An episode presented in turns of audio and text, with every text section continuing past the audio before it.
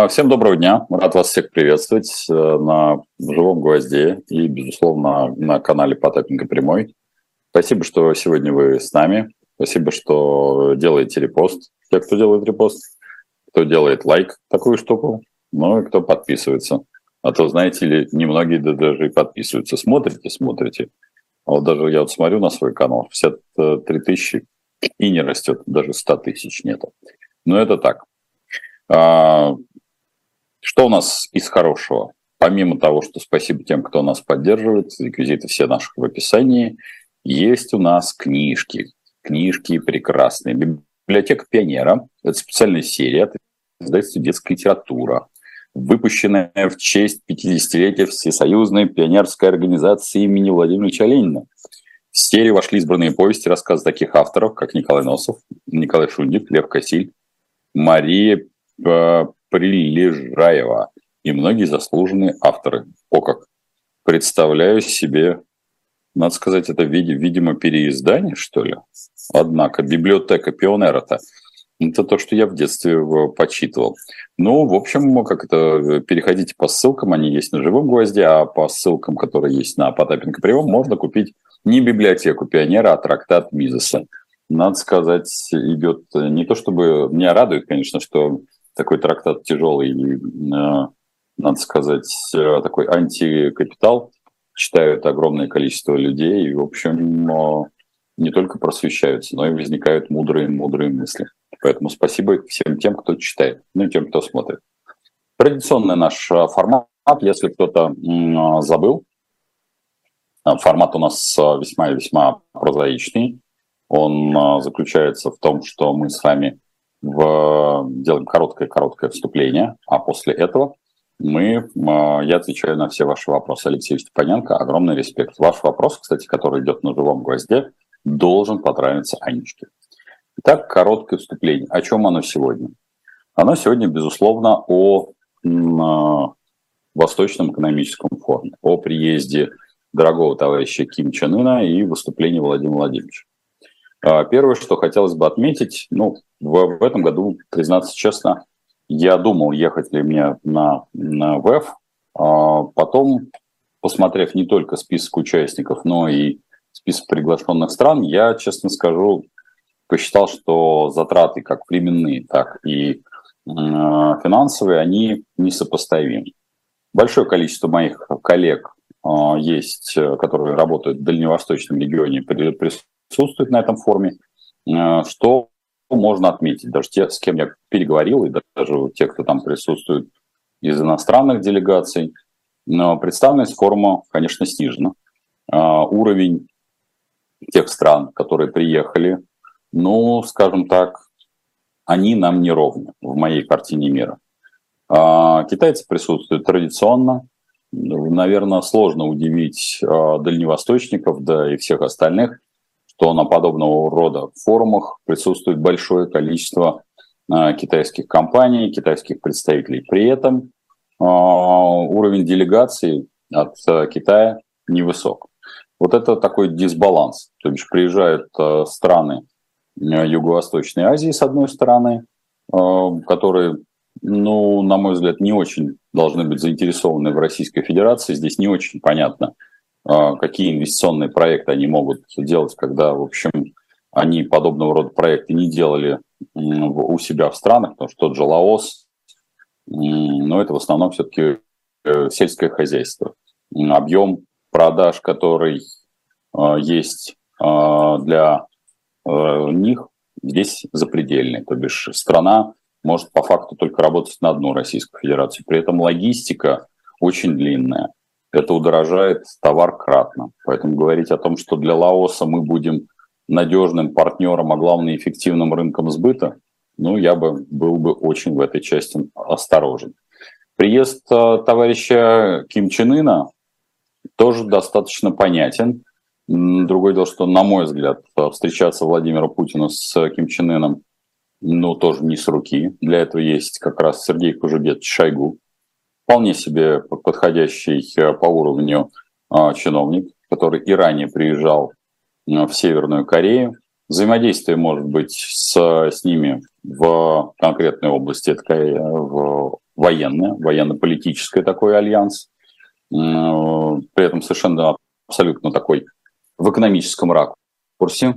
Что я имею в виду, когда мы с вами обсуждаем, на наших встречах мы с вами обсуждаем в основном экономику, то я частенько произношу такую фразу, что бывает рост ВВП, бывает а, нехороший рост ВВП. Ну так вот, а, собственно говоря, когда рост ВВП обеспечивается ВПК, и самым большим приростом ВПК, то это такой плохой ВВП. Почему? Потому что очень э, непросто раскрутить э, ВВП по ВВП, ВПК, но и потом также не, не, не просто его остановить. То бишь вы все время загружаете э, непроизводительным, скажем так, э, экспортом, импортом э, свою страну. Поэтому самое самое-самое оптимальное, конечно, размещать заказы где-то на стороне. Вот для этого Северная Корея подходит по большому счету идеально. То бишь самая идеальная формула, понятно, что в сегодняшних реалиях это производить какой-то товар, не связанный с ВПК в полном объеме. ВПК должен быть там ну, достаточно ограничен, а большая часть заказов размещать ну, на той, в той же Северной Корее поскольку она тем более к этому очень сильно приспособлена, заточена, у ней на противостоянии построена сама идеология, дешевый труд. Понятно, что это будет не высокотехнологичные вооружения, но при этом при патагонном методе управления вполне себе подходящий. Вот в, в этом контексте я думаю, что Российская Федерация и будет взаимодействовать с Северной Кореей. Ну и плюс ко всему, это один из важнейших таких реверансов в сторону Китая. Я думаю, многие знают, что в противостоянии Северной, Северной и Южной Кореи Китай принимает непосредственное участие и во многом э, стоит на стороне как раз а, э, Северной Кореи. Ну а для нас, поскольку Китай является потенциальным партнером, нет, ни другом ни при каких обстоятельствах, вы знаете, я эту ремарку всегда, эту оговорку делаю, что Китай всегда работает с Китаем. В этой части мы делаем такой важный посыл и реверанс. Сработает ли все а, подобного рода шахматные партии? Большой-большой-большой вопрос. Я бы не был бы столь уверен в том, что можно прокачать эту ситуацию вот так легко и непринужденно. Поэтому, в общем, ВЭФ начался. Сегодня, я, я так понимаю, уже он а, по времени, скорее всего, уже подходит а, к концу сегодняшний день. Я, честно говоря, не наблюдал особо сильно за лентой, и была ли там какая-то официальная часть встречи а, ВВ с Ким Чен Ыном, но по большому счету, в общем, она и не столь нужна. Жаль, что развитие вообще Дальнего Востока свелось к какой-то достаточно большой банальщине, потому что Дальний Восток нуждается в целом в мерах экономической не только, даже не столько поддержки, сколько внимания, чтобы Дальний Восток стал существенно ближе, самое главное, чтобы он окупал сам себя. Все время делать из большой части или большей части России, потому что если мы посмотрим на все, что находится за Уралом и там ближе к Дальнему Востоку, где территория огромная, проживает очень небольшое количество населения, делать все время дотационный регион или делать дотационные области, где, в общем, большое количество рыбных ресурсов, большое количество, соответственно, полезных ископаемых, которые мы оттуда как раз привозим, то та самая наша любимая Сибирь в том числе. Но при этом она развивается скажем так, на, как на выселках, именно таким островным э, принципом. На мой взгляд, это очень обидно и для страны, ну и для жителей Даль, Дальнего Востока. Это короткое вступление по поводу ВЭФа, поэтому общее настроение хотелось бы большего. Хотелось бы больше, потому что сверять часы нужно регулярно, вне зависимости от внутренней и внешней политики государства – но при этом хотелось бы больше смысловой нагрузки в подобного рода сверки часов.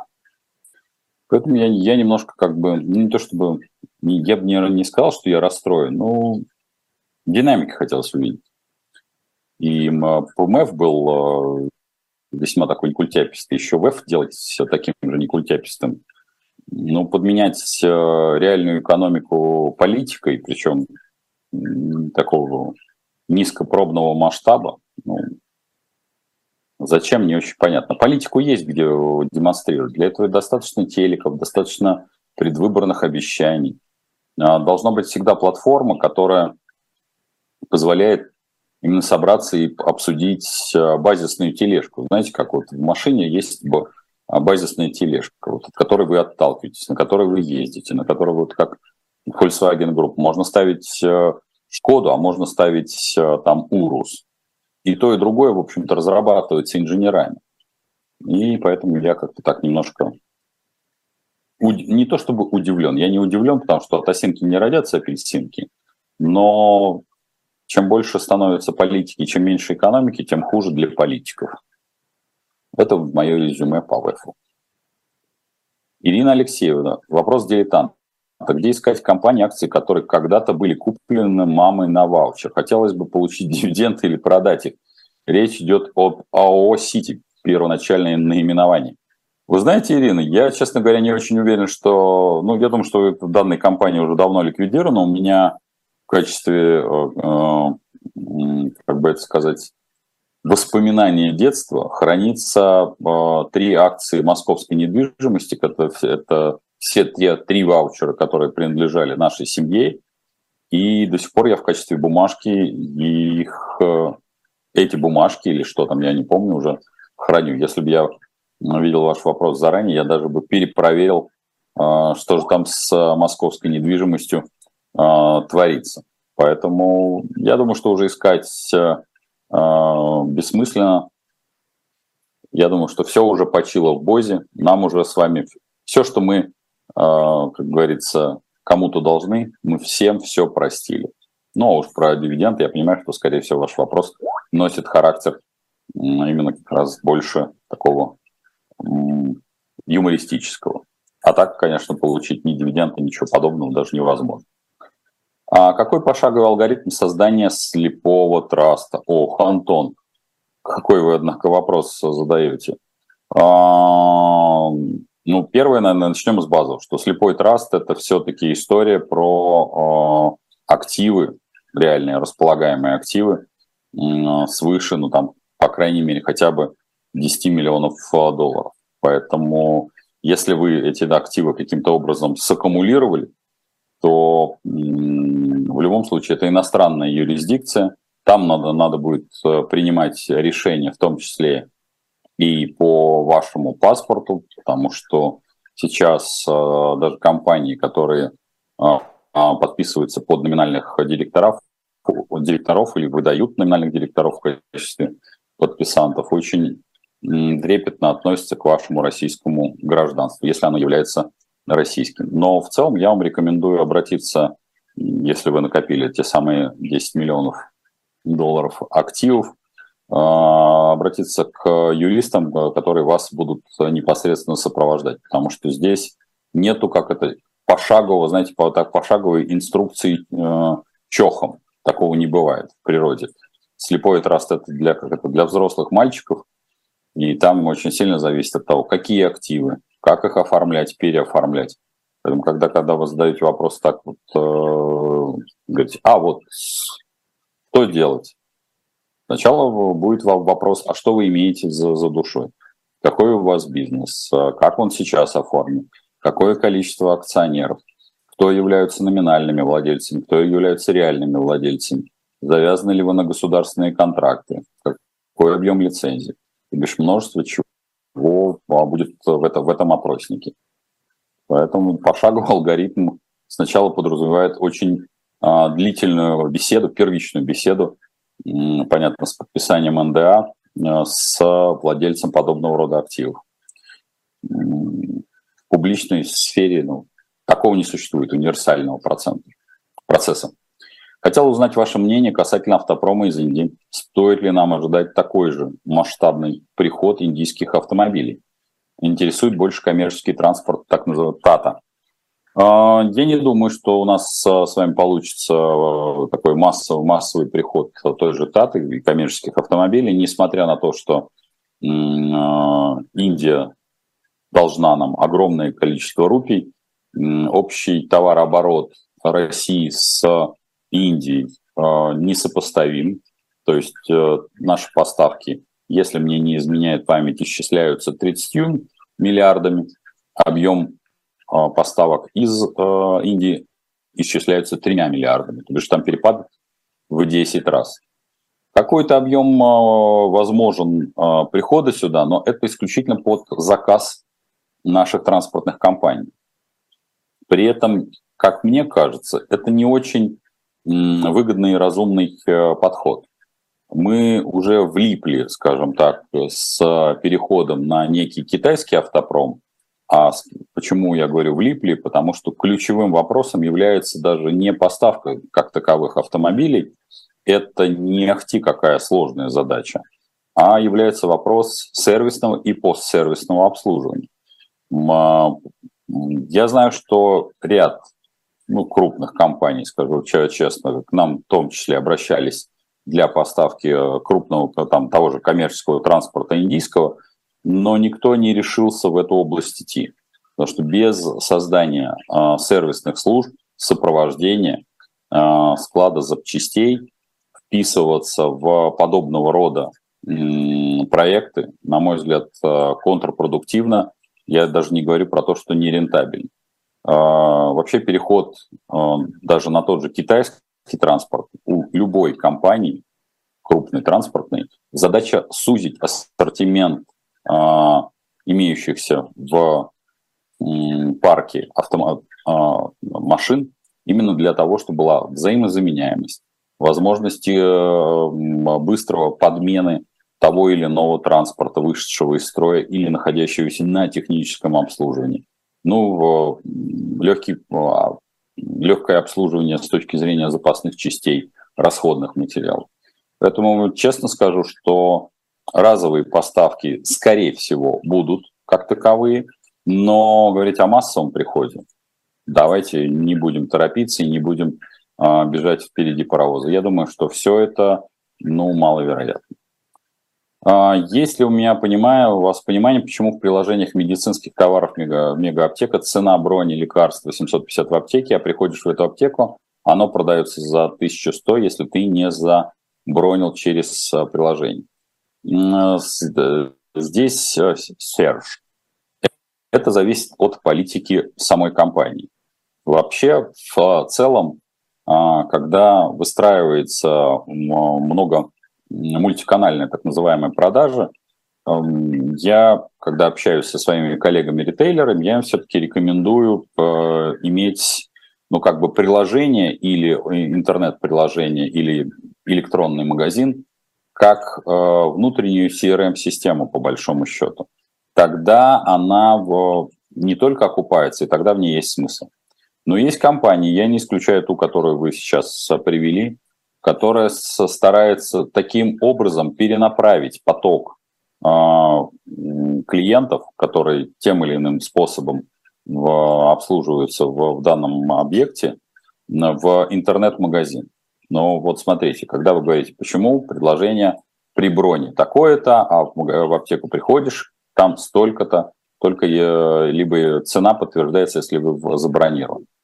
Что вам мешает? Извините, вот вы пришли в аптеку за каким-то товаром. Перепад в вашем случае 250 рублей. Отойти от этой аптеки, скажем так, ну не знаю, присесть в, на стульчике в этой же аптеке и тут же провести бронирование. Я не вижу в этом какого-то ограничительного момента, вы можете это сделать. А вопрос, через сколько подтверждается эта бронь, тут уже вопрос э, чисто техники. Но по большому счету, если у них настроены бизнес-процессы, в чем я надеюсь, что вы пользуетесь хорошей, в данном случае аптекой, я имею в виду электронной, то у них э, бронирование должно происходить ну, в, в течение 10 минут. Ничего сложного, на мой взгляд, подождать эти самые 10 минут и прямо в самой аптеке же в общем, это заказать. Частенько я подобного рода, например, делаю в пиццерии, когда пицца, пиццерия сама предлагает э, скидку на вынос, вам ничто не... А, вы знаете, что большая часть а, пиццерий работает как на вынос, так и зал. Вам ничто не мешает абсолютно заказать здесь же, находясь в этой же пиццерии через приложение, взять этот э, там, продукт на вынос и тут же его потребить, в общем-то, попросту говоря, раскрыв упаковку.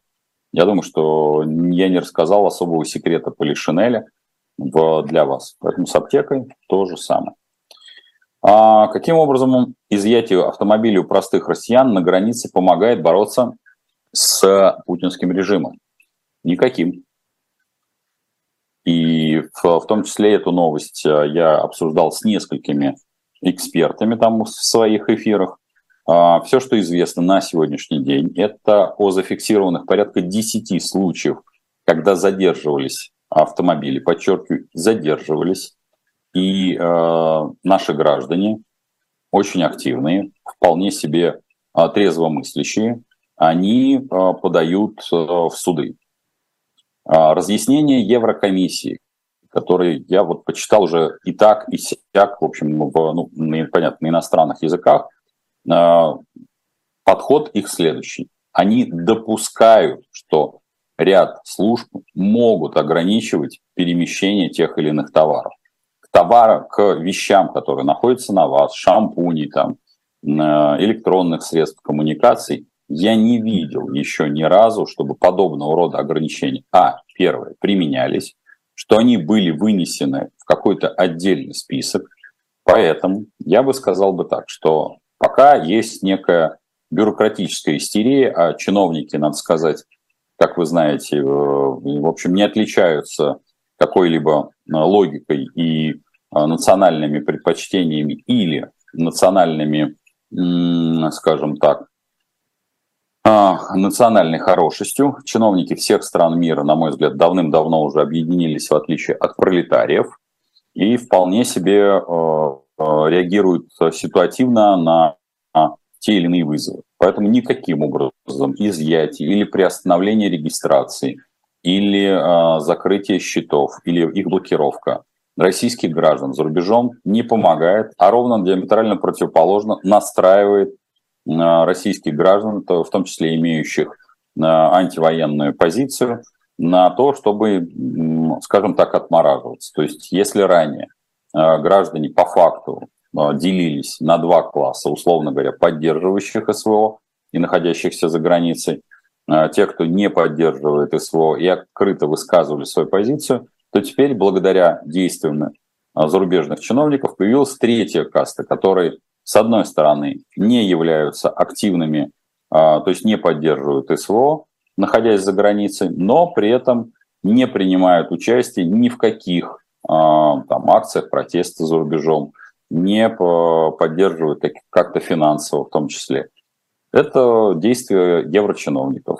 Ну, подчеркиваю, чиновники всех стран, объединяйтесь. И они объединились в дуболомстве. Поэтому рассчитывать на то, что будет как-то по-другому, иллюзия. Чиновник он и в Африке чиновник. Он одинаково тупоголов и будет действовать по буквам. Слава богу, они нашу программу не смотрят, поэтому пока не ездите просто на машинах. Хотя граждане Российской Федерации, у которых двойное гражданство, например, вид на жительство в тех же, там, ну, в Германии эти были зафиксированы случаи, у кого есть на российских номерах, ну, я просто настоятельно рекомендую все-таки снять э, с российского учета и, в общем, э, да пребудет с вами сила. Спасибо тем, кто нас поддерживает на Потапенко прямом. Все, респект вам и уважуха. Дмитрий Михаил Казнин задает вопрос. Существует ли вероятность изменения режима после марта 24-го, или мы увидим очередной референдум доверия к власти? А, Михаил, ну, а, краткий, краткое такое ремарка по поводу прошедших а, выборов. Из, в кавычках, плюсов и из кавычках минусов. А поскольку вы знаете, я стараюсь, ну не то, что стараюсь, у меня просто другой заточки нет в такой эмоциональный. Э, первое, значит, выборы пошли, прошли на троечку с плюсом, там, скажем так. Почему на троечку с плюсом? Потому что технически, в общем, власть отработала ровно, именно ровно, без каких-либо сбоев. Все, кто нужен пришли на избирательные участки, где нужно прошел ДЭК.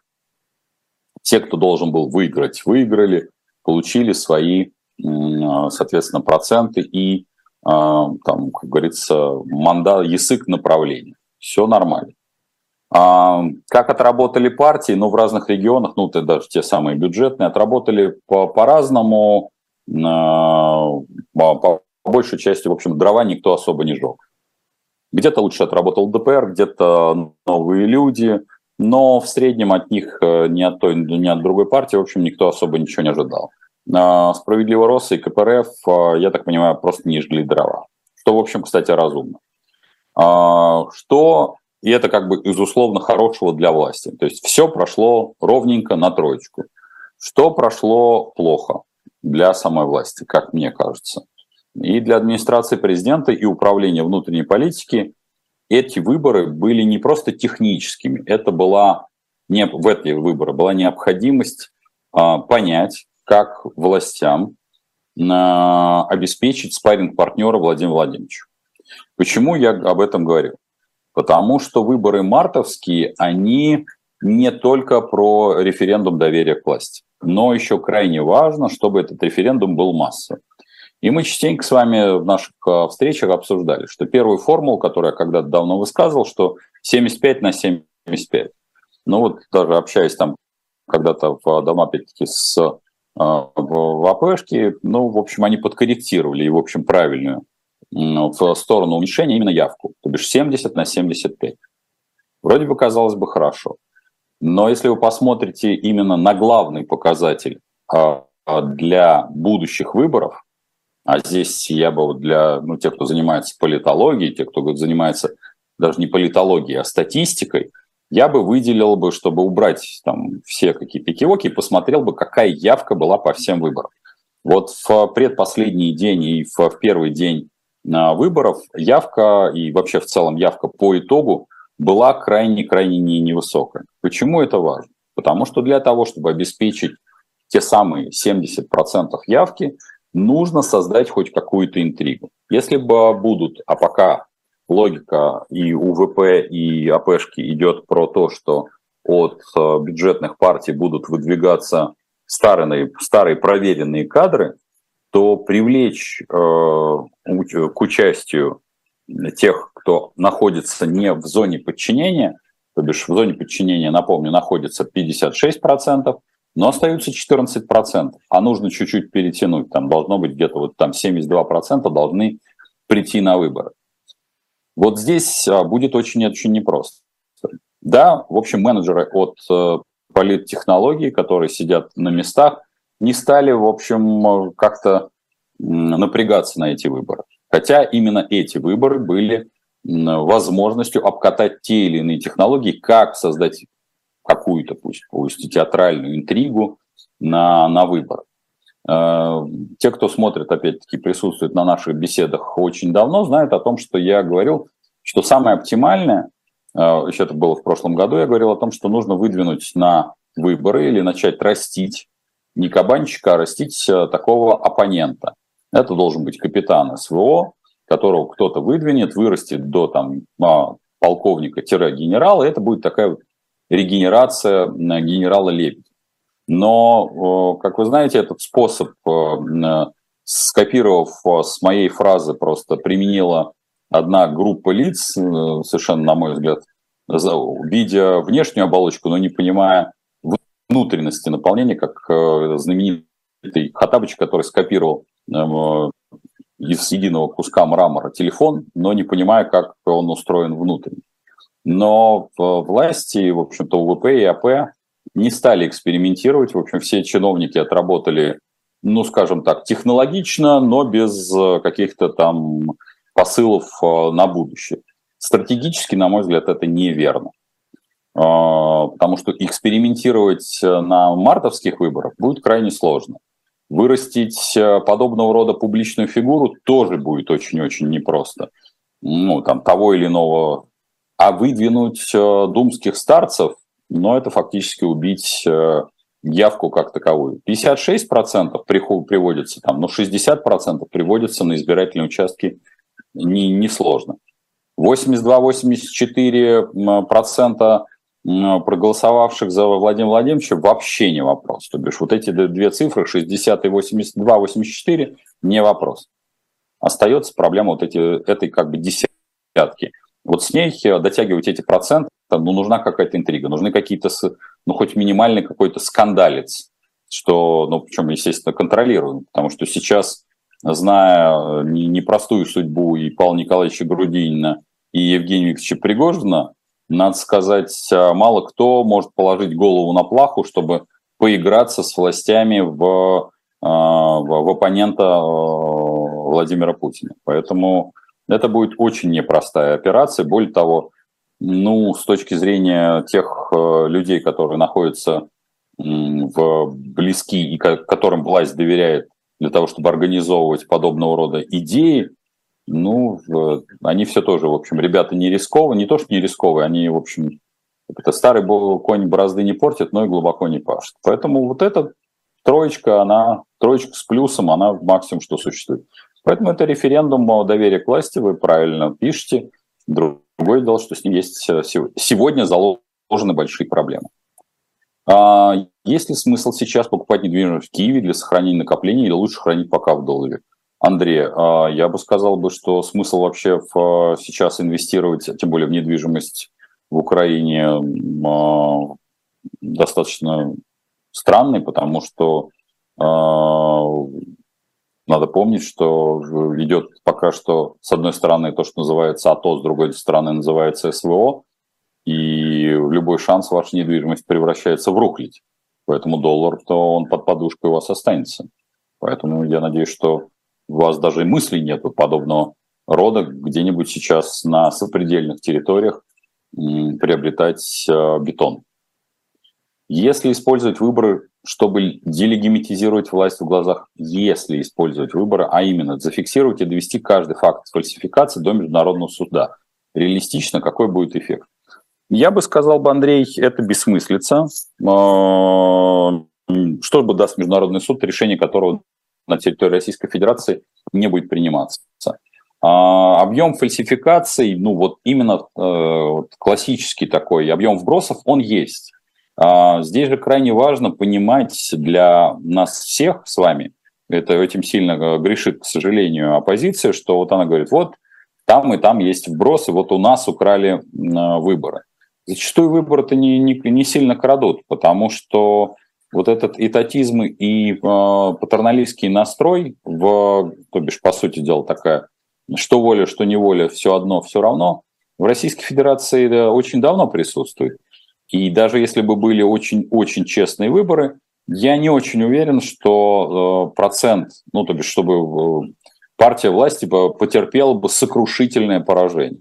Она бы подвинулась, скажем так, процентов, может быть, 20, по парламента, там от 15 до 20 процентов, э, может быть, парламент бы заняли бы э, реально оппозиционные силы, но не более, потому что все-таки у людей есть усталость от э, и страх, внутренний страх такой от принятия решений. А здесь вы предлагаете, ну, предположим, вот вы все эти факты вбросов. Кто в этом случае пострадает? В лучшем случае пострадают учителя, врачи, соответственно, там полицейские на, на местах и участники, соответственно, на, на избирательном участке. А, к власти напрямую-то это иметь отношения не будет. Рассчитывать, удастся ли это делегимитизировать власть в глазах мира? Нет, не удастся. А, мы с вами, наверное, на наших встречах, Андрей, уже не один раз обсуждали, что мир, к, к сожалению или к счастью, не знаю для кого как, он весьма и весьма циничен. Ведь э, когда мы с вами обсуждаем существование СССР и откуда оно азм есть пошло, надо в первую очередь обсуждать не только расстрелянных и обобранных э, людей, э, там, предпринимателей, просто граждан, но их деньгами были построены основные блага последующей Советской Республики, а за эти блага ушли в оплату труда американских рабочих, голландских, немецких, ну и так далее. Значит, э, а ведь тогда менялась полностью формация, в отличие от э, сейчас. Тогда было, были гражданские войны, тогда людей резали, убивали, можно сказать, пачками. И при этом иностранные государства работали, работали очень эффективно с Россией, которая, в общем, устраивала этот красный террор. Она просто за деньги продавалась.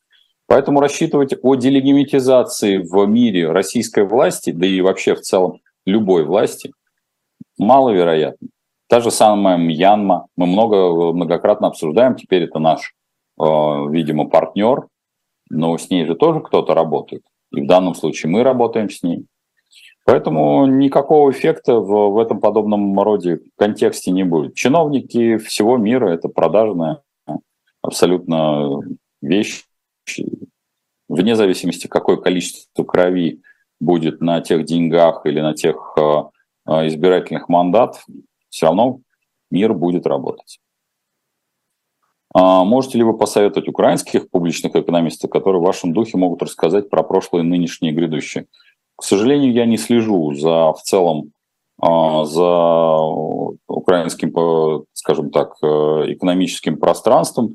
А, я слежу за теми цифрами, которые есть э, в а, экономике Украины, если это можно так назвать. И ну, поскольку я знаю, что эта тема такая всех очень сильно подбивает, вот Наталья Васильевна Зубаревич тут устроили ей публичный хейт, хотя и а, а, Игорь Владимирович Липсиц там сделал им отповедь, хотя я могу сказать, что Наталья Васильевна Зубаревич, на мой взгляд, а, человек, который вообще, в принципе, не нуждается ни, в, ни в, чьей, в моей, по крайней мере, точной защите, она сама по себе очень э, цельный человек, но экономика Украины, э, ее хейтили за то, что как бы она слишком хорошо говорила о российской экономике, но она адаптивная российская экономика, а экономика Украины ну, зиждется исключительно на, на западных деньгах, то бишь на помощи.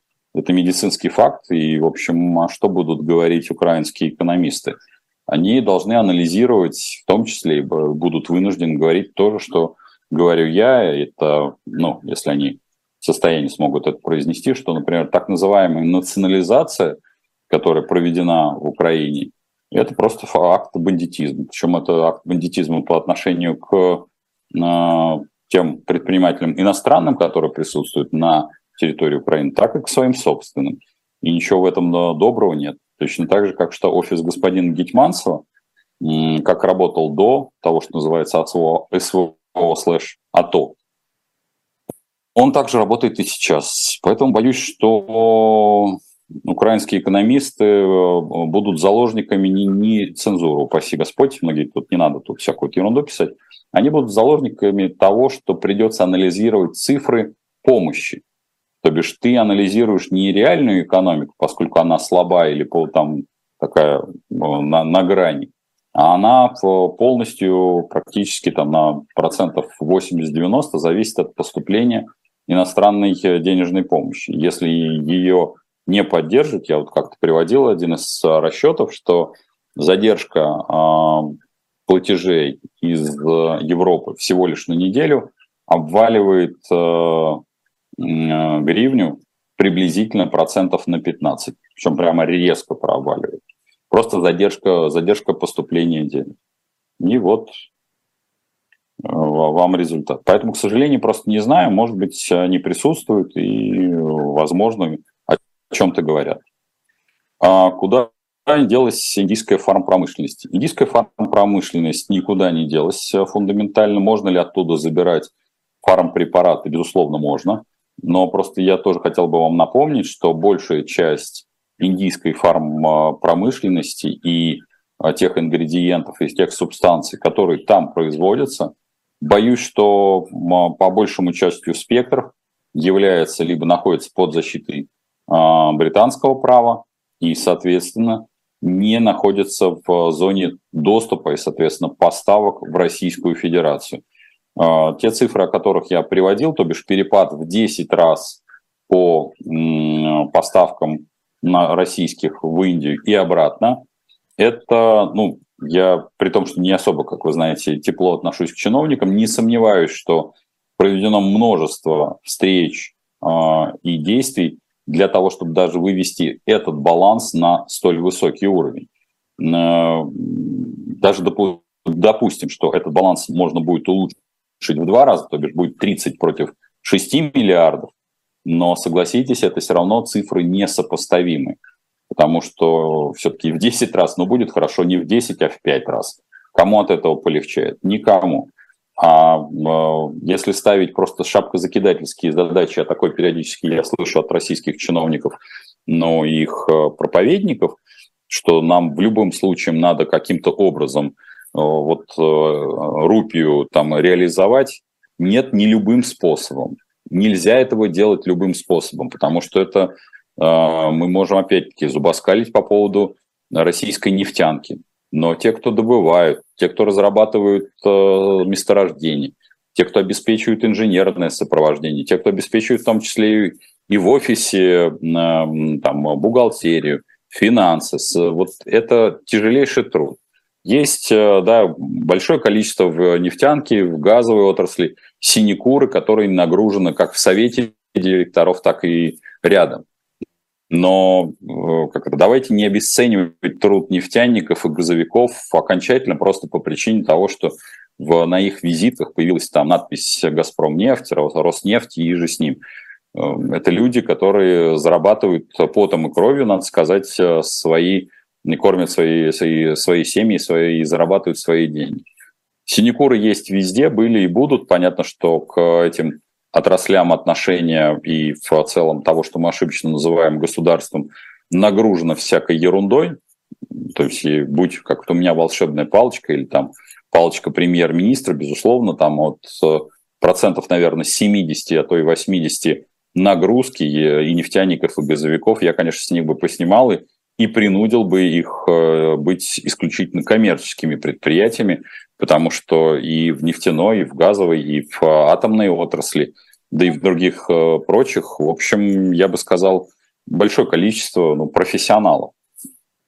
Так что, а уж топовый, топовый топ-менеджер, ну это уж вы, вы сами готовы пообсуждать без меня. Я как раз, вы знаете, за тележку. Как, ну, видимо, потому что все-таки по своему складу ума я инженер-конструктор-технолог, а вот какую вы какие вы фары прилепите и какую вы шильд, шильду поставите, мне всегда вторично.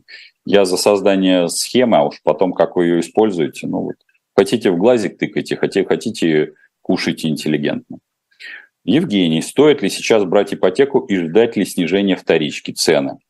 А, Евгений, я бы сейчас э, вас, вам не рекомендовал брать ипотеку. Сейчас есть некая истерия, она, я думаю, продолжится. Мы это с, в нескольких эфирах с э, господином Апрелевым обсуждали. Эта истерия, по моим оценкам, продлится ну, где-то по октябрь месяц включительно. Э, потом будет охлаждение, скорее всего. Не исключаю, что 15 числа э, Центральный банк поднимет ставку рефинансирования, соответственно, ключевую, вернее, извините, ставку, заговариваться уже начал. Ну вот, хотя экономика нуждается ровно в обратном действии. Я думаю, что подъем будет на процент полтора, а как раз э, ровно обратно нужно для экономики, то бишь нужно снизить на тот самый процент, который есть, ну то бишь до 11 и доводить эту ставку где-нибудь там до 7. Другое дело, что маловероятно, что у нас власти будут действовать так. Поэтому нет, э, цены брать ипотеку сейчас бы я не рекомендовал. Будет ли снижение вторички? Чем хороша сейчас и вторичка, и первичка. Когда у вас появляются реальные живые деньги, торг идет о 15-20%.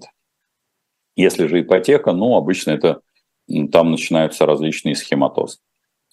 А когда будет денежная реформа, задает вопрос Супермен. Дорогой Супермен, я бы сказал бы не в обозримом будущем, пока нам с вами денежная реформа не грозит. Причина в ней нет необходимости.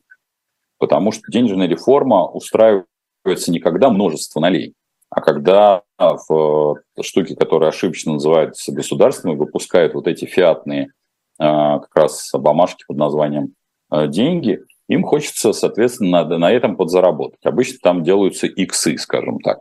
Поэтому я бы сказал бы сейчас, пока они зарабатывают на нечто другом, и у них все хорошо. Поэтому с денежной реформой пока не торопитесь.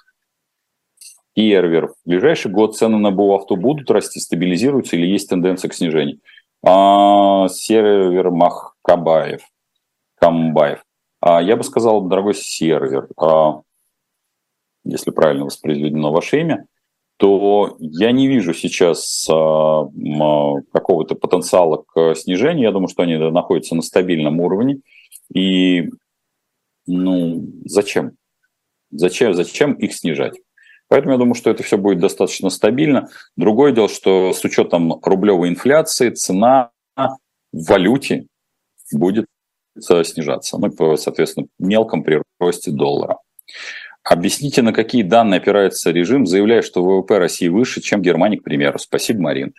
А, дорогая Марина, а, ВВП во всех смыслах этого слова, как э, и э, Владимир Владимирович Путин, так и а, ВВП в смысле внутреннего валового продукта опирается на так называемый паритет покупательной способности.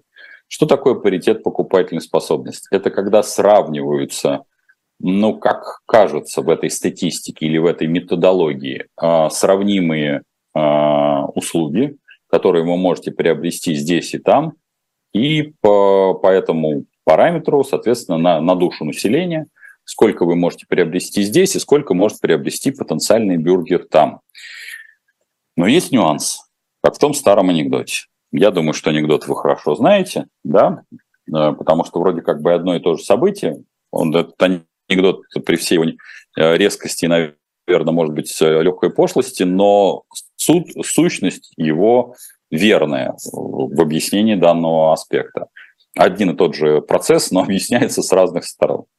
А, когда вы сравниваете, что вы можете приобрести, набор услуг, качество услуг, каким образом они предоставляются, и сравнивается и делается по такой же методике, что может приобрести средний бюргер – вот этот нюанс заключается в том, что и качество услуг разное, и набор этих услуг не совсем совпадает. Ну, я вот экстраполирую, обычно привожу такой э, детский пример, что, вы знаете, я могу легко вывести Россию на первое место по паритету покупательной способности. Если всех пересадить, взять всех посадить на садовые тачки, и, собственно говоря, какой-нибудь Дубай ездит тоже на тачках, то по паритету покупательной способности мы обгоняем Дубай. Это полу в шутку, но полу всерьез именно по причине того, что при данной методологии не учитывается э, так называемый состав этих услуг, э, качество товаров, э, возможность и доступность их для того или иного э, класса населения. Поэтому всегда надо считать в абсолютных цифрах, а не в пересчете вот так называемой э, на душу населения. Но задача пропаганды та, которая есть. По-вашему, с чего начинать случайному человеку, случайно победившему на президентских выборах? Предположим, что так произошло. А, дорогой Юрий Ковалев, случайный человек, случайно на выборах, случайно победивший на президентских выборах, придется начинать с базового, понять, а кто же его туда случайно засунул. Потому что таких случайностей, ну вот, не бывает. Что, понимаете, вот этот вот случайный человек, вот он как-то вспорхнул. А штабы э, с кем работали? А он э, ездил один или в сопровождении команды? Вы просто себе не представляете, вот поскольку я как-то в качестве морды э, был в тройке там двух различных партий, это партия Роста и партия, соответственно, Свободы и Справедливости, насколько объемный пакет или, скажем так, пласт работ осуществляется для того, чтобы такая морда даже вашего, вашего покорного слуги, чтобы была как-то сопровождена. Договора на встречи с избирателями, аренда помещений, ну и так далее. Там, АП, там всякие раздаточные материалы, работа на, на кубах. Поэтому вот не бывает такой, такой чудесной а, операции. Вам, если вы вот случайно, человек случайно как-то оказались на месте э, президента Российской Федерации, нужно будет изучать электорат. Очень сильно изучать электорат. Потому что даже у назначенного или приведенного Владимира Владимировича а, электорат был. Этот электорат, э, то есть люди, которые его привели к власти, а, они известны. Это люди, по сути дела, тяжеловесы, которые замещали с собой а, избирателей. И первым, кто, в общем-то, избрал Владимир Владимирович, это был не Чубайс, не Медведев, и не а, там а, Павловский и так далее, тех, кого обычно приписывают. Первым был Павел Павлович Бурадин. Если вы посмотрите первые а, интервью Владимира Владимировича, когда он был не столь, может быть, активен, он а, честно и правильно, абсолютно обоснованно, я могу сказать, он благодарил Павла Павловича Бородина, потому что, то бишь, у него электорат был. Поэтому с чего начинать? Изучайте электорат. Это была классика, когда не избирали, избирали по ВВ, ну, как-то ребята нашего двора. Как вы считаете, бизнес, который помогает обходить санкции, поддерживает пред, предложение потребителей, способствует нормальному существованию людей, тем самым, как вы считаете, бизнес, который помогает обходить санкции, поддерживает предложение э, потребителей, способствует нормальному существованию людей и тем самым способствует продолжению войны? А, что, что считать? Я не очень... То есть вы вопрос, если бы до конца сформулировали, если вы считаете про морально-этическую часть, а, что означает под вашему как-то? Пытаетесь натянуть сау на глобус? Ну, давайте, давайте тогда разбираться. Нафтогаз а, поддерживает в, в Украине российскую агрессию? В данном случае, если исходить из посыла вашим, то поддерживает. А украинский «Титан» на территории Российской Федерации поддерживает так называемую российскую агрессию, если опять-таки вашими словами рассуждать? Поддерживает. А, те 50 а, наименований товаров, которые находятся, или тех или иных приблуд, которые оказываются на, в, а это иностранные, а, поддерживают, соответственно, СВО слэш АТО? Поддерживают. Это все иностранные компании. Вы считаете искренне, что эти компании, я имею в виду «Нафтогаз», те поставщики украинского «Титана», те поставщики иностранные не знают, где их товары используются? Видимо, знаете. И они знают. Не просто знают, умеют, знают, практикуют. Поэтому я вас вынужден огорчить. А, никто не стоит на стороне условного добра и на стороне условного зла. Все действуют ситуативно.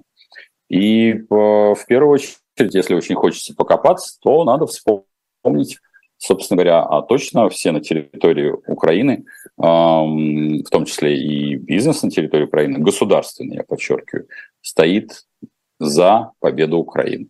Поэтому задайте этот вопрос, и если вы получите на него ответ, мы с вами сможем продолжить дискуссию о морали и этике. Я был рад вас всех сегодня видеть, слышать. Спасибо тем, кто поддерживает нас лайками. Обязательно подпишитесь на «Живой гвоздь» и Потапенко прямой, потому что там мало подписчиков. Респект и тем, кто поддерживает финансово, реквизиты все в описании. Спасибо и до новых встреч.